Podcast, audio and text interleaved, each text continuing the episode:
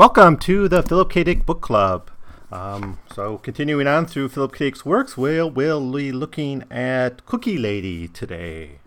Yeah, it sounds like a silly story, but it's it's a bit fun. It's a, it's a bit of fun. Uh, first published in fantasy fiction in June 1953, so we can see that Philip K. Dick is writing a fantasy story here. I don't think this could really be his first. Sometimes Dick is, I mean, he's far enough from hard science fiction that a lot of his works could be classified either as sci-fi or fantasy. It's probably best to just put him under the title speculative fiction. Um, but this is a work that's clearly fantasy. It doesn't have any science fiction elements really. Um, so it's published, yeah, June 1953. Uh, it's collected in the second volume of the collected stories of Philip K. Dick. Um, so, anyways, on to the plot summary. Um, so we got a guy named Bubber, uh, Bernard Searle, and he's going to go see an old neighborhood woman. He's mocked by his classmates. Uh, a classmate is completing his paper route, and he's mocked uh, you know, just regular bullying, mocked for seeing this old woman. And he comes to the house of this old woman whose name is Mrs. Drew. Uh, she's prepared milk and cookies for Bernard. He eats them. Uh, all the while, Mrs. Drew looks on. She urges him to stay and read a book to her. So here we have a pretty classic story of a young man who, you know, grade school or maybe junior high, visited the neighborhood old lady, and in exchange for milk and cookies, gets a you know gets stories. So that that's the that's the situation reading to her, you know, and this is sometimes the way people volunteer, right? And there's some old person who can't read the newspaper, eyes don't work anymore, and gets read to. Um, I don't know how often that happens anymore, but I think it was more common back in the 50s and and 60s. Stephen King puts that into his stories quite a lot too. Anyways, so while Bernard reads, Mrs. Drew reflects on how odd her actions have become. Um, but it begins to happen again. The thing that happens has happened again. While Bernard is talking, Mrs. Drew becomes youthful suddenly. This brief transformation ends when Bernard stops reading and declares he has to go. But Mrs. Drew urges Bernard to visit again. So we have a situation in which somehow the presence of Bubber is making her temporarily young.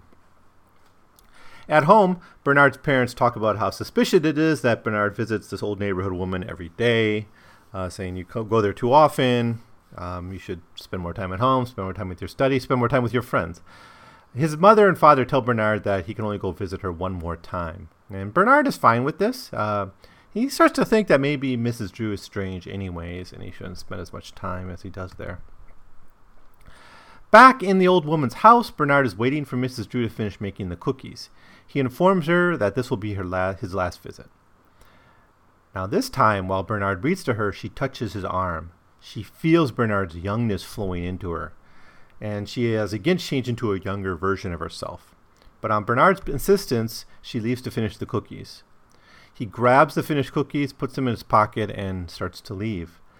Uh, Mrs. Drew enjoys her youthful experience and begins planning to go out. But on his way home, Bernard feels exhausted and weak, and with the wind, he's forced to begin to rest at a um, at the lamppost and struggles onward. So he's it's a ni- nice moment in which he's being tired out just by the wind. And you know this sometimes might happen like when you're riding a bike or something, but he's he's just walking home and he starts to feel weak from the wind. He can't even fight the wind that he's facing. Um, and that's kind of the last we, we see of Bernard in the story. Just kind of vanishes. Bernard's parents begin to worry about him. He doesn't come home. What's happened to him? And looking out the window, his father observes a bundle of debris blowing in the wind, striking the house. And this, we're led to believe, is Bernard's remains. So Mrs. Drew has somehow taken his energy, taken his spirit, taken his youth, and incorporated into herself to stay young forever, but at the expense of Bernard's life. All right, so that's the story. Um, so, what do we do with this? How do we analyze this? I probably shouldn't take it too seriously. Um, but in this book club, I've been taking Philip Dick's stories a little bit too seriously, I think. So I'll just keep on doing that. Um, so this is a Hansel and Gretel story um, on some levels. Uh, Dick points out that Bernard is overweight, uh, due in no small part to the cookies he gets on a daily basis from Mrs. Drew. So Mrs. Drew kind of has the characteristics of the Wicked Witch of the Woods. Is it Wicked Witch of the Woods? Just the Witch of the Woods uh, of Hansel and Gretel. Uh, and this is kind of terrifying at times. Um, almost all the relationships we observe in this story are actually toxic. Bernard's parents treat him suspiciously, order him around, um, and we're going to see other stories in which we have this dysfunctional parents uh, son relationship. Usually it's sons, but um, father son relationship. There's a really interesting story called Father Things that we'll get to eventually.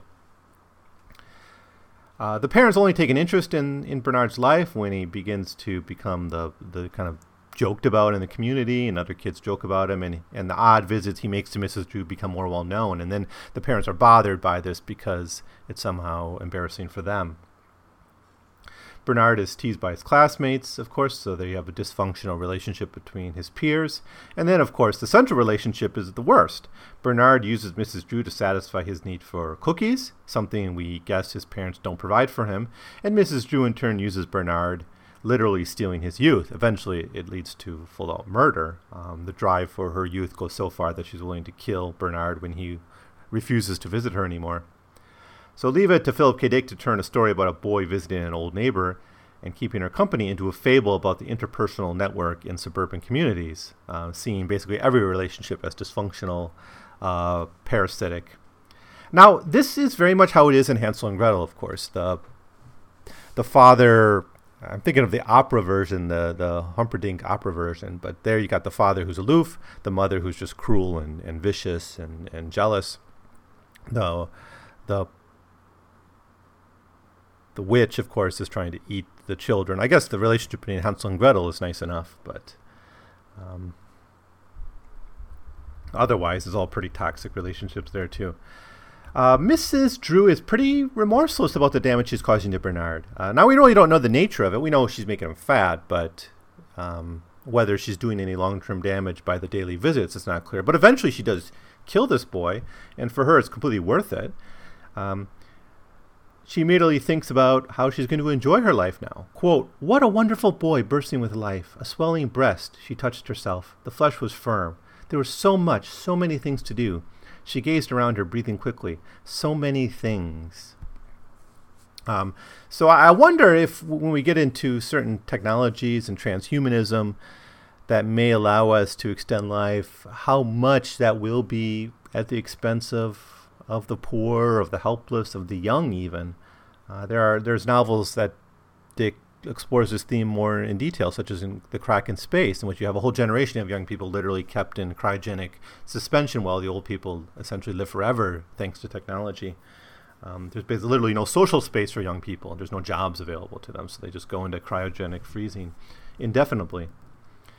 Now, this is really a terrible thing to think about. Um, how often do we consider the damage our actions cause others? Uh, this is, a, so, of course, a central idea of Marxism, the commodity fetishism idea. This idea that we um, become indifferent to the social relations at the heart of the commodities we buy or the things we benefit from. Consumers, mitigated by the capitalist class, typically steal the youth of children working in sweatshops for temporary pleasures. Um, I doubt something like this within his mind, but but this is a clearly parasitic relationship between two individuals. It's hard not to notice the role that age plays in parasitic relationships. It is not new, of course. Hansel and Gretel has the same narrative of the old consuming the young, but in our late capitalist world, especially due to life extending technologies and just better medical health care, the political and economic powers of the older generations are more entrenched than ever. 40 is the new 20 may sound beautiful to the middle aged, but it's actually a horrible thought for the real 20 year olds I guess, our millennials looking for work in an economy that's already overpopulated with excessive workers. So I think we can look at this story as a bit of a warning about how the old treat the young and how the old uh, misuse them and, and steal their youth and or basically treat them as not fully full individuals. I, there might be a right here for uh, youth rights, certainly, but I think fundamentally our economy does privilege the old. It may fetishize the young.